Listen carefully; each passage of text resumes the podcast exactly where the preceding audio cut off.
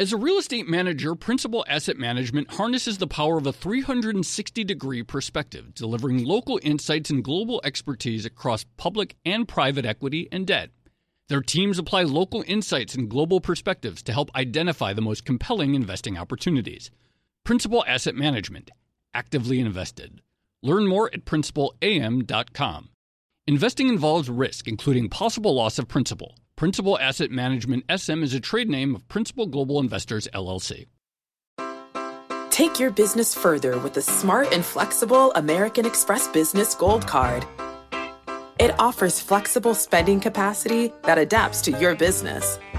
You can also earn up to $395 in annual statement credits on eligible purchases at select business merchants. That's the powerful backing of American Express. Terms apply. Learn more at americanexpress.com slash business gold card.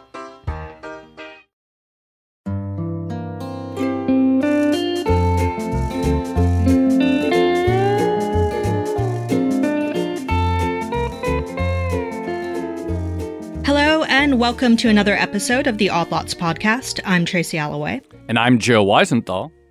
So, Joe, you know there's a very, very important date coming up. Mm, what is it? Uh, I'll give you a hint. It's in October. Oh, right, of course. Uh, major major deadline for the trade tariffs. It took me a second. I'm sorry.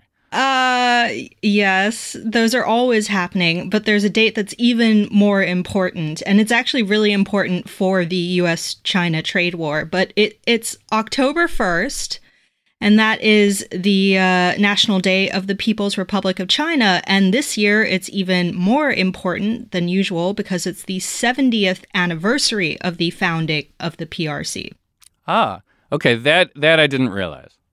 Okay, and this tends to be a sort of politically sensitive date for the Chinese authorities. It usually comes with a big military parade, and they seed the clouds to uh, a couple days before to make sure that the skies are blue. And it, it's a big, huge holiday, but it's also a chance for the authorities to sort of evaluate or more likely um, sort of crow about everything they've done to improve China, including the economy. I like how you just sort of casually throw in there that they affect the weather for the day. Yeah. It's really interesting. Everyone knows it's going to be good weather on October 1st. That's amazing. So I thought in connection with the October 1st date, we could talk about how far China has or hasn't come when it when it comes to the goal of rebalancing their economy. Right. And this is something that people have been talking about for a long time because people look at the Chinese economy and they see, at least on the surface, all kinds of crazy things going on. There's very uh, historically, there's been you know extreme fluctuations in asset prices, uh, real estate prices, claims of real estate bubbles, an economy extremely geared towards investment and so forth. And so people look at an economy that's grown extraordinarily well, that's brought all kinds of wealth to people over the last uh, several decades, going from one of the poorest countries in the world to uh, you know building up this significant middle class, but they still see extraordinary uh, imbalances and skewed forces uh, domestically. That's right. And the big one is of course the the imbalance between an investment driven economy on the way to becoming more of a consumption driven economy. That's the big one. Right. And to talk about this, we, we really have the perfect person. Uh, our, our guest for today is Michael Pettis. He's finance professor over at Peking University and also senior fellow at the Carnegie Endowment. Uh, he's also a former banker and a trader and has been watching exactly this and writing about it for a very, very long time. So we're very happy to have Michael on the show today. I can't wait. I've been uh, I've been wanting us to have a uh, podcast with an episode with Michael for a long time. So really looking forward to jumping into this one. Yeah, no pressure. Uh, Michael, thank you so much for coming on. My pleasure. So maybe just to begin with, we, we could talk a little bit about what we mean when we talk about an investment driven economy versus a consumption driven economy. What does that actually mean and how does it pertain to the case of China? An investment driven economy can also be thought of as a savings driven economy. And China is not the only country that's followed this growth model. Uh, at least two dozen countries have since the Second World War. And you could argue that this model was more or less invented in the 1930s in, in the Soviet Union. But basically, in a consumption driven economy, and the classic case is probably the United States in the 19th century, um, you had very high wage levels. It was high wages that drove high levels of consumption, which then drove high levels of investment to serve those consumption needs. And it also drove productivity growth and a, and a bunch of other things. In, in the savings economy, what you do is you force up the savings rate, uh, which is usually a good thing to do in a developing country because developing countries tend to have insufficient investment, and they tend to have insufficient investment because they have insufficient domestic savings. So you force up the savings rate in order to increase the amount of savings that are available for domestic investment. And you can get very, very rapid growth uh, as long as you continue to be underinvested. And that's really the problem in China. In the 1980s, China had gone through five decades of Maoism, civil war, and anti Japanese war, and it was hugely underinvested for its level of development, for its, for its, the, its ability to absorb investment productively. And so a model that really focused on pushing up investment as rapidly as possible was the right model. And for that, you have to push up the savings rate. And here's where I think there's a huge amount of uh, misconception about China. China, as everyone knows, has the highest savings rate in the world, but that's not a cultural propensity to save. It's got nothing to do with what households want to do. China has the highest savings rate in the world because it has the lowest household share of GDP. In other words, they produce $100 of GDP and their total compensation is roughly $50. And so, of course, their consumption is less than that.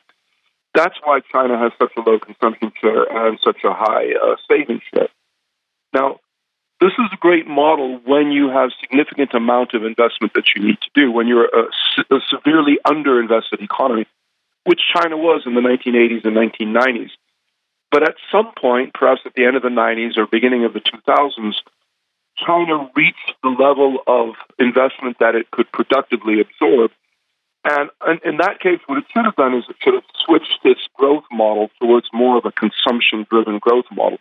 And that's what it's been trying to do. But the, the, the important point to remember is that if you want the consumption share of GDP to grow, then you've got to get the household income share to grow. And if you want the household income share to grow, you've got to reduce someone else's share. And that's why it's such a politically difficult uh, problem for China. So, Michael, you've been writing about this uh, problem or this challenge for China for several years. And I went back, I was over the weekend doing some prep, reading your book from 2013. You're like, it's pretty clear that in the coming years, they're reaching the absolute limits to the existing investment driven model. They have to make the change now because if they don't make it gradually, it's going to be a painful adjustment eventually. Explain to us the sort of specific mechanism by which the investment driven growth model has to come to an end, why it can't last forever, why it, um, why it must uh, run into a wall. And then since then, like in recent years and before the trade war, so before we get to like the sort of immediate stuff, how has China done with its domestic rebalancing in your view? The problem with this model is that when you have significant amounts of productive investment that you need to do, then the way it works is you borrow $100, you invest it in building a factory or building a road or building a bridge. That increases the value of the economy by $110. Right. So you're fine. Your debt's going up, but your your uh, debt burden is actually going down. That's healthy growth. But when you reach the point at which you can no longer absorb all of this investment productively, so again, you borrow $100, you build something, but this something only creates uh, $20 worth of value for the economy. Now you have $100 of additional debt, but only $20 of additional debt servicing capacity. So now your debt burden is growing. And that's, you know, you can argue it's been, this has been the case for the last 10 years, for the last 20 years, whatever. It's certainly been the case. And that's why China, China's debt burden has exploded to becoming among the highest we've ever seen for a developing country. What do we think about China's debt burden at the moment? Because we've had China bears warning about it for, I mean, over a decade at this point. And yet, even though we, we, we see these concerns and we see the authorities, you know, occasionally try to reduce credit in the wider economy, um, they, they tend to give up after a couple years. And if the economy starts to slow, they just ramp up uh, lending again. So is this something that can keep going for, for a while longer? It probably can for another two or three years. Now, there have been two types of China bears warning about the debt. I would say a lot of them have looked at the debt problem and said, uh, if debt continues growing, China will have a debt crisis. I don't think that's what the history tells us. Debt crisis is one of the ways you resolve a debt problem. But another way you resolve it or fail to resolve it is through a really long, slow adjustment. So, for example, Japan after 1990 never had a debt crisis. I think that's the more likely outcome in China because the debt crisis is really a balance sheet problem. It's not a debt problem. And in China, as long as the system is closed and the regulator is very powerful, um, they can always restructure liabilities, in which case you'll never have a debt crisis. But that doesn't mean you won't have a debt problem. As the debt level grows, the debt itself becomes a constraint on, on future growth. And the problem is you can only continue growing as long as your debt continues growing even more quickly. Now, we don't know where the limit to debt capacity is, but we certainly don't want to find out. And I think in Beijing, there's a growing sense that wherever that limit is, we're getting awfully close to it. So we've started to see in the last two years a much more serious attitude towards trying to rein in debt. They haven't done so. Debt continues to grow much more faster than any measure of debt servicing capacity. But at least it's improving. The Chinese investment led growth model has been built on several foundations which keep household uh, household spending, household consumption, household income unnaturally low. Interest rates are set artificially low punishing or hurting savers. Savers don't have very good investment opportunities. Worker rights aren't particularly strong. There are other things built into the system that essentially create a lot of household precarity and drive the savings rate up. Has China done anything structural in the last few years to make a meaningful change towards this domestic rebalancing, in your view? You know, not really. There's been some improvement. If you look at the um, the consumption share of GDP, it's risen pretty significantly in the last four or five years. But there are two things that account for almost all of that growth. The first thing is just that GDP has dropped.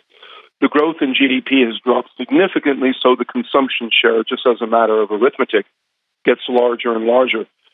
The second thing is, you know, there's two ways you can increase the consumption share of GDP for any country, not just for China. One way is to increase household debt. The other way is to increase the household income share of GDP.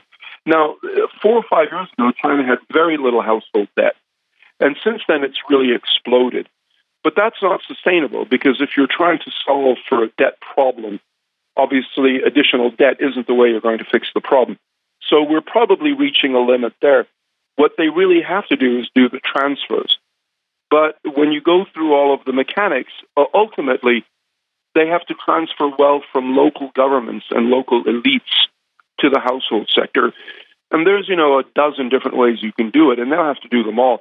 But the problem is a political problem, and that is the local governments and the local elites very, very strongly resist these wealth transfers.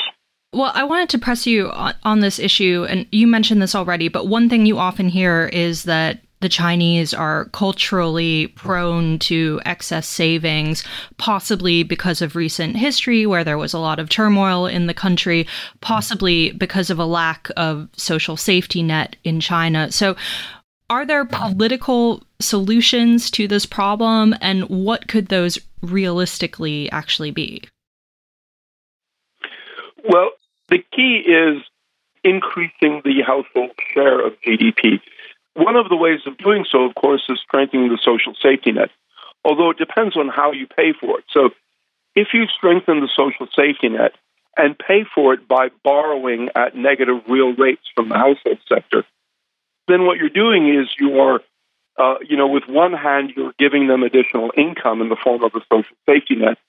And with the other hand, you're taking it away from them in the form of a negative return on their savings. The key is that it has to be funded by transfers from the household sector. Let me uh, let me give a classic case of how this could happen. Very unlikely because it's politically quite difficult.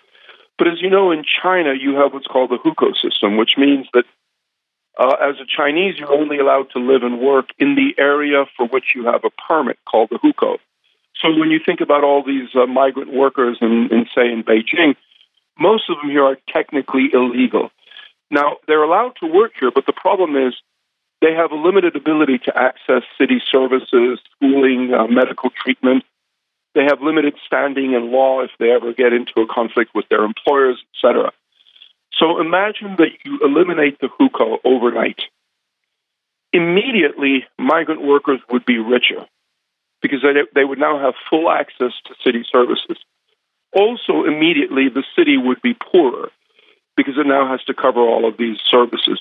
This would be a classic transfer mechanism, and it's something the Chinese have been talking about for many years.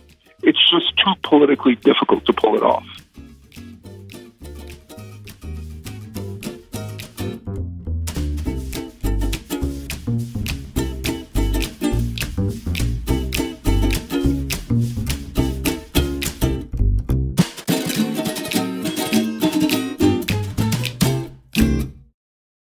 As a leading real estate manager, Principal Asset Management harnesses the power of a 360 degree perspective, delivering local insights and global expertise across public and private equity and debt. Our experienced teams are uniquely positioned to uncover compelling opportunities in today's market, giving our clients an exclusive advantage. Principal Asset Management actively invested. Learn more at principalam.com. Investing involves risk, including possible loss of principal. Principal Asset Management SM is a trade name of Principal Global Investors, LLC. So let's uh, fast forward to the present day because obviously, and this is something you've talked about in your writing, is that you know the the growth model can continue uh, even with all the debt, even with all the domestic imbalances so long as there's a significant amount of foreign demand for Chinese goods, and as long as someone is out there buying, and for a long time, really for the whole world, but for China in particular, the U.S. has been a major contributor of uh, demand for goods of all of all sorts. And we see that now running into uh, an obvious problem, which is President Trump and the trade war, and this sort of general feeling maybe in the U.S. that the current system is gone on too far, and we don't want to be the the uh, demand creator of last resort for the Chinese economy. Right. How is that contributing to what we're seeing domestically? I mean, we know the data for China has not been particularly good. Some talk recently about giving up on the uh, six uh, percent GDP growth goal. Talk to us about how you know we, there's all this all these challenges and how the additional challenge of the U.S. no no longer wanting to play its uh, the role it has been for the last uh, few decades, how that is affecting things? Everything that China produces, everything that any country produces, has to be absorbed in one of three ways. It's either consumed domestically, or it's invested domestically, or it's consumed or invested abroad, which is through the uh, through the trade surplus. So the total uh, uh total GDP that's produced in China goes into one of those three things. Now, the consumption share, as we discussed, is very, very low. So much of it goes into investment and the trade surplus. Investment we want to bring down as quickly as possible because China is investing primarily in stuff that's not productive. So that just represents a growth in the debt. Um, but here's the problem if the U.S. were to put in constraints that forced the Chinese trade surplus to contract, then China either has to accept lower growth because now it can't sell everything that it's producing, so it has to close down factories and fire workers, or it has to make up for that growth in some other way. And the only other way it can make up for that growth is by increasing investment even further, which means increasing the debt burden even more quickly.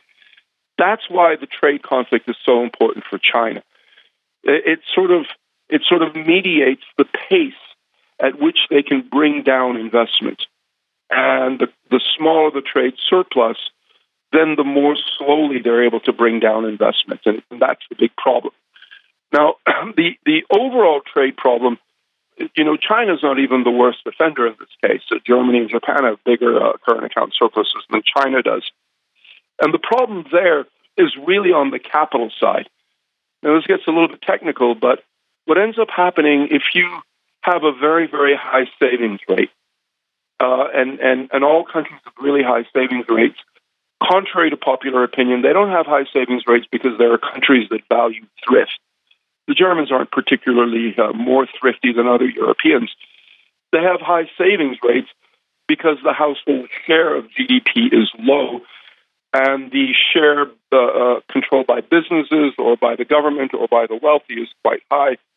So those are high saving entities. You take money away from a low saving, high consuming part of the economy and give it to a high saving, low consuming part of the economy, your savings rate automatically goes up. Now, if your savings exceeds your investments, then you have to export the excess savings which is just the flip side of running a current account or trade surplus. So countries with excess savings have to export those savings somewhere. Trade theory tells us that they export them to developing countries that need the savings. But of course, we know that's nonsense. Most of it goes to wealthy countries that don't need the savings, for example, the U.S. And as a result, because the U.S. is, is forced to absorb foreign capital that's uh, that's exported to the U.S., then it must also run the corresponding uh, um, current account or trade deficit. Now, it's a little pedantic, but the point of all of that is to suggest that the reason the U.S. runs a trade deficit is because it runs a capital account surplus over which it has no control. If that's the case, then putting tariffs on Chinese goods is worse than useless. It has no impact at all. Hmm. It will reduce the U.S. deficit with China, but if Chinese savings continue to pour into the U.S., China will continue to run a surplus and the U.S. will continue to run a deficit, just not with each other. The only impact that tariffs have is to shift trade around. They don't really affect the overall surplus of China or the overall deficit of the United States. And you can see that in the data. The U.S. deficit with China has gone down.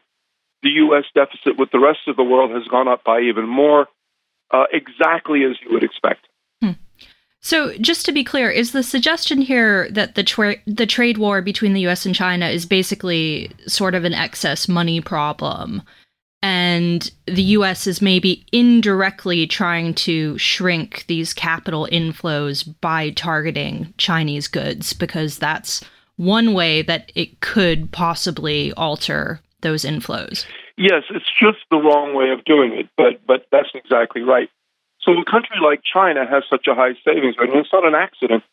It's because when you have policies that force the household sector to subsidize manufacturing, then of course that means that ultimately the part of production retained by the household sector goes lower and lower. So you can take the case of uh, Germany in 2003 2004, the Hartz reforms. Basically, the Hartz reforms represented a transfer of income from German workers to German businesses. The household share went down, profits soared. That's why Germany was so competitive in the international markets because basically workers subsidized their exports. It's the same thing in China. And that's really what the U.S. has to address, not the uh, not the tar- not through tariffs. So, if you're President Trump, or sorry, if you were advising President Trump, you'd say, "Don't uh, you know? Forget about all the tariffs and soybeans and all these things. Pressure Xi Jinping to get rid of the uh, hukou system. Transfer the domestic wealth of the country to the workers, eliminate this excess savings that causes all the uh, excess money to come to the U.S., and actually put money in the hands of people who might, uh, over time, buy stuff from the U.S. Uh, absolutely. Uh, of course, the U.S. can't really go in and say right, that. right. No, I know, just uh, exaggerating, but that's sort of like the contours here, which is that exactly. And I have to admit, just uh, I, I, I know like you have a book coming out um, next year with uh, Matt Klein, who's at Barron's, and I remember reading this. I think a year ago, he had a really good column, sort of making this point, which is that the real way for the U.S. to make progress on the trade war would be for essentially the U.S. to pressure a uh, that domestic realignment that you've been talking about, so that more of the uh, money in China is in the hands of consumers as opposed to people with a lot of extra cash to put somewhere. Exactly, exactly right. You know, when when the Chinese sell us something for a hundred dollars, that's a hundred dollar flow from from the U.S. to China. Ideally, we want that money to flow back. Right in the form of imports of goods. It will flow back, but it typically flows back in the form of imports of capital. So the Chinese will buy U.S. Treasury bonds rather than U.S. manufacturing equipment. And that's purely caused because of the way income is distributed in China. Um, now, the only way the U.S. can really pressure China and Germany and Japan and the rest of them to fix their domestic problems is by somehow refusing to allow that capital to flow into the U.S. Perhaps by taxing it, perhaps by quotas, I don't know. But that's really the kind of pressure that the U.S. should be able to exert.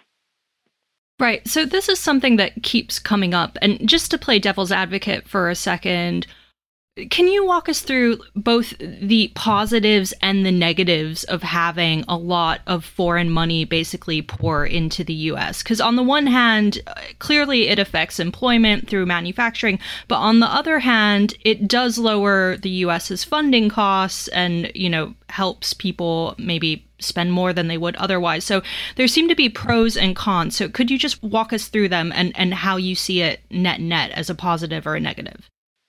Yeah, so suppose the rest of the world exports $100 to the U.S.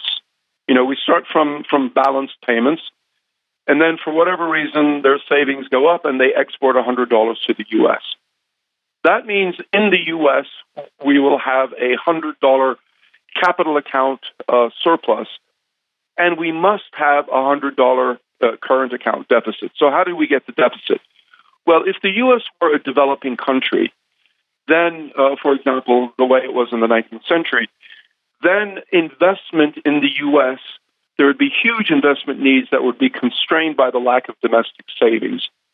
In that case, foreign money coming into the U.S. would be a good thing. It would cause American investment to go up. That's exactly what happened in the 19th century when the U.S. depended very heavily on British capital for its domestic investment. But the U.S. isn't a developing country anymore. Uh, now we have a different problem. We have too much capital. Interest rates are at historic, uh, historically low levels. American businesses have huge hoards of cash on their balance sheet, which they're unable to invest. So they they do stock buybacks and things like that. Um, so if you increase the amount of um, of foreign savings, and increase the amount of capital in the U.S. by $100, will U.S. investment go up? Well, clearly it doesn't. And we have evidence from other countries. So, for example, again, Germany after 2003, 2004, when their savings went up and the cost of capital declined, their investment didn't go up. It actually went down. And I think that reflects the fact that we're no longer living in a capital constrained world. We have even negative interest rates.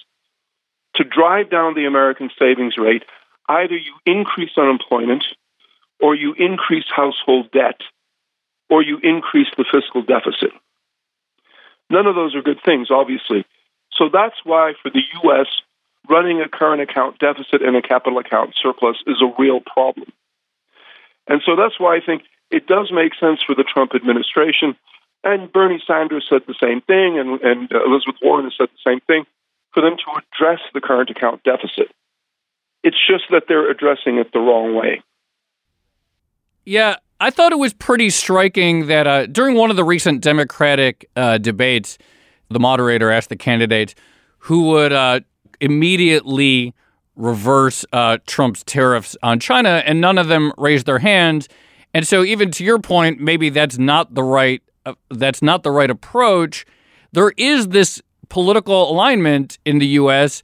between Trump and the Democrats where none of them want to go back to the old relationship with China right away. It's no one thinks it's as simple as just reversing Trumpism and that everything's fine. And I know, again, uh, I know you have an upcoming book sort of exploring this dimension or the sort of the connection between class warfare and trade warfare, domestic inequality, and trade wars.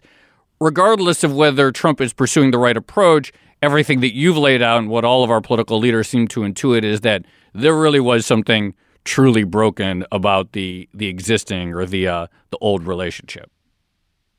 Absolutely, it's the imbalances were were much higher than than than trade theory would permit. They lasted much longer than trade theory would permit.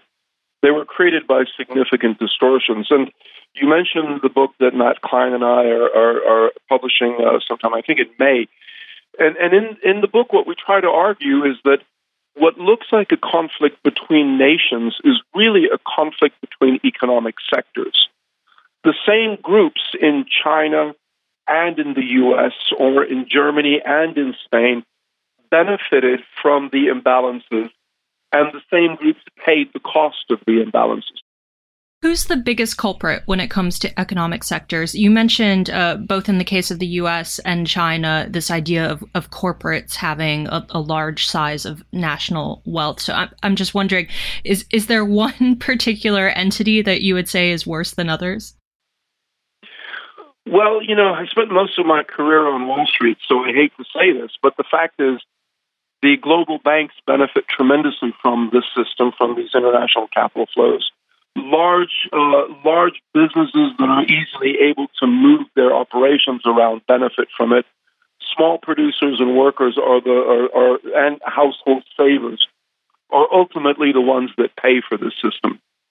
Uh, before we go, and we have to wrap it up. Shirley, I want to just turn to one other thing. It's not directly related to this, but it touches on all this stuff, of course. But these days, there's a tremendous amount of discussion and political pressure on Germany specifically to uh, expand, uh, engage in fiscal expansion. That when people look at the imbalances in the world right now, obviously the U.S. China trade relationship is all its issues, but that there's this sort of obvious issue in Europe where the richest country uh, really should be spending a lot more, and they have this, uh, you know, obsession with balanced budgets. Doesn't make any sense. And um, how big of a deal? Like, how big of a problem is uh, German fiscal rectitude right now, and how uh, what could happen if uh, if they don't do something to uh, address their own imbalances? It's it's a huge problem because you know the the problem that we have globally is a demand side problem.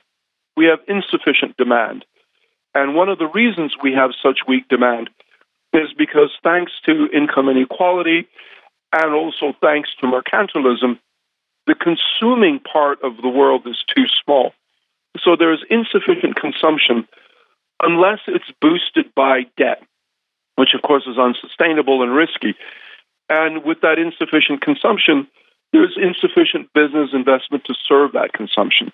When Germany says that the solution for the world is for everyone to be like us, that's a huge problem because what that means is that everyone should continue lower wages in order to become more competitive. But if we all lower wages to become more competitive, we just get poorer. We run into the problem of the 1930s, which the then um, uh, uh, governor of the Fed, a brilliant man by the name of Mariner Eccles, explained it. He said that as you keep pushing down workers' wages in order to benefit the wealthy, you're not even benefiting the wealthy because if workers are unable to consume the things that the wealthy produce, then everyone gets caught in this downward spiral. and that's sort of what Germany forced onto the rest of Europe. So I think that they're going to have to uh, uh, uh, change their fiscal rectitude um, because I don't think they really have a choice. Once the world is unable to absorb all of Germany's excess production, and it's huge, it's about 9 or 10% of GDP, then what can Germany do? If it is unable to consume it domestically, then it must stop producing it. And stopping producing it means closing down factories and firing workers, et cetera, et cetera. So ultimately, I don't think they'll do that. I don't think. I think they're smart enough to recognize that they have to engage in domestic spending, and they will. But they'll only do it when they're forced to. I think. So, before we go, one of our listeners said that we absolutely have to ask you the following question. So, I'm going to try to tie it into some of the topics that we've been discussing. But when you view China's economy, are you confident that the rebalancing is going to happen uh, and in what time frame do you think it might happen and also are you sort of positive about the direction over of the overall China economy. And when you do some of the other stuff that you do in Beijing, which is, uh, you know, a music label, uh, you're involved in the the music scene over there, and I think. At one point, you ran a club. I'm, I'm not sure if it's still open or not. No, it's not, but yes. What does that tell you about the direction of the Chinese economy? Well, the question is will rebalancing happen? Is, is very obvious yes. It has to happen, and it will happen. One thing historically, as we know that all great imbalances eventually reverse. The question is, how does it reverse? It could reverse in the form of a crisis. So, for example, if you look at the U.S. in the early 1930s, it, in the 1920s, the U.S. had many of the same problems that China did. And the way it rebalanced in the 1930s was in the first three years of the decade, GDP contracted by something like 35%, household income contracted by roughly half that, incredibly painful, but it rebalanced. Another way of rebalancing is the way the Japanese did. After 1990, they also had the same imbalances that China does, nowhere near as severe, but the same imbalances. So they rebalanced too. But they rebalanced in the form of two lost decades of stagnant GDP growth. Those are basically the models that the world gives us. Those are the two ways you rebalance. And my guess is that China will rebalance the Japanese way in a very long, drawn out rebalancing. Now, for China, the sooner they start that process, the better, which basically means the more rapidly GDP growth drops, the better for China. And I have to say, in the last few months, I've been pretty impressed that they haven't done what they always do when growth slows, and that is to panic and step on the accelerator. They haven't done that, and growth is slowing pretty sharply. I just met with one of my former students who's very well plugged in, and he thinks it's possible we may even see months of 5.8% growth this year. That I think would be a really good sign because that means that China is, is really serious about getting its debt under control. The problem is that I think they think debt is under control somewhere around four and a half to five percent. Whereas I think it's it's got to go below three percent before it gets under control. But we'll see. We'll see what happens. And what about the music scene? What does that tell you about the future of China? There's been good and bad things, but one of the one of the most exciting things about being in China, and it's something that I think a lot of people miss because they're looking for the wrong signals, and that is there's this incredibly buoyant cultural explosion taking place among the urban young in China. And music is at the center of it, but it's not the only part of it. You see it in fashion, you see it in art, you see it in comics, you see it in movies, lots of different things. It's really quite impressive what's happening here. But I don't think that should be a surprise. Chinese incomes have, have, have soared in the last 20 to 30 years, and China has gone from a country that is primarily rural to one that is primarily urban. And we've never seen anything take place at this speed before. So we don't really know what the result is going to be, but it's probably a safe bet that it's going to be culturally extremely interesting and something very vibrant. All right, Michael Pettis, we're going to have to have you come back on just to talk about music for an episode, I think. I'd love to. That was great. Thank you so much, Michael. That was I learned so much. I really appreciate it. Thanks very much. I hope that was useful.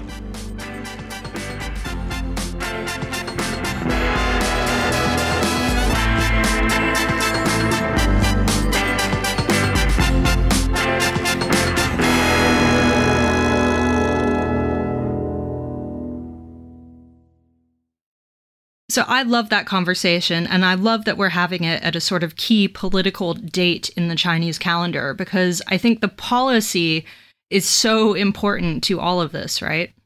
Absolutely. I, I, really like that conversation. And the way Michael explains things is so clear because a lot of this type of analysis a lot of which is sort of based on seemingly accounting identities, the sort of uh, axiomatic relationship between savings, investment, and the current account. It can seem like it can be. I always have a slightly hard time keeping these relationships in my head exactly like what moves up and so what therefore then has to go down. And I just think uh, Michael did such a clear job explaining it and then explaining how these things have real world uh, ramifications. Yeah, and the other thing that seems to be coming through uh, on our episodes recently is the notion that there is some sort of problem of imbalances yeah. with too much money flowing into the US. We talked about it with David yeah. Beckworth most recently, and Michael brought it up yet again. And people seem to be moving towards a consensus that there is yeah. an issue here. They just disagree on how exactly to fix it. And it's one of those things that to the average person, they would have a really hard time wrapping their head around why that's a problem. So it's like, oh, okay, China is investing all this money, all this ex- exporting all this capital to the U.S. I think intuitively to a lot of people, like, oh, that's a good thing. Why not have people bring their money here? But then the way Michael explains it, in terms of driving up asset prices, driving up the dollar, etc., or uh, causing uh, loosening of lending standards, and that hurts U.S. savings uh, you start to actually crystallize what it really means to have capital flow to the U.S. as opposed to demand for our goods. Uh, so I just feel like that was so uh, instructive and just seems to explain so much of what's happened in the economy over the last several decades. Yep, for sure. And we'll have to have him back on to talk about uh, his music label and his club as well. All right. Well, let's leave it there for now. This has been another episode of the Odd Lots podcast. I'm Tracy Alloway. You can follow me on Twitter at Tracy Alloway. And I'm Joe Weisenthal. You can follow me on Twitter at The Stalwart. And you should definitely follow our guest on Twitter. He's way underfollowed for how much he knows. Criminally underfollowed. Criminally underfollowed. Michael Pettis. He's at Michael X Check him out.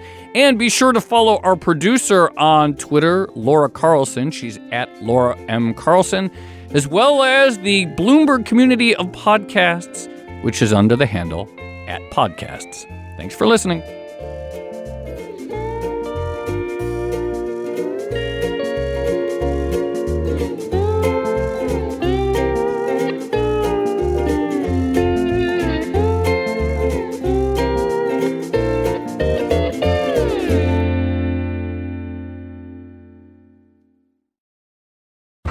Your business further with the smart and flexible American Express Business Gold Card. It's packed with benefits to help unlock more value from your business purchases. That's the powerful backing of American Express. Learn more at americanexpress.com slash business gold card. Hey there, it's Joe Weisenthal. And Tracy Alloway. And we are the co-hosts of the Odd Lots podcast. And we want to tell you about a new podcast here at Bloomberg we're really excited about. Money Stuff, the podcast. That's right. Friend of the pod, Matt Levine, is teaming up with our other friend and Bloomberg TV host, Katie Greifeld, to bring the Money Stuff newsletter to life. Every Friday, Matt and Katie will dive into all the Wall Street finance and other things that make Matt's newsletter such a hit. You can listen to Money Stuff, the podcast, on Apple Podcasts, Spotify, or wherever you get your podcasts.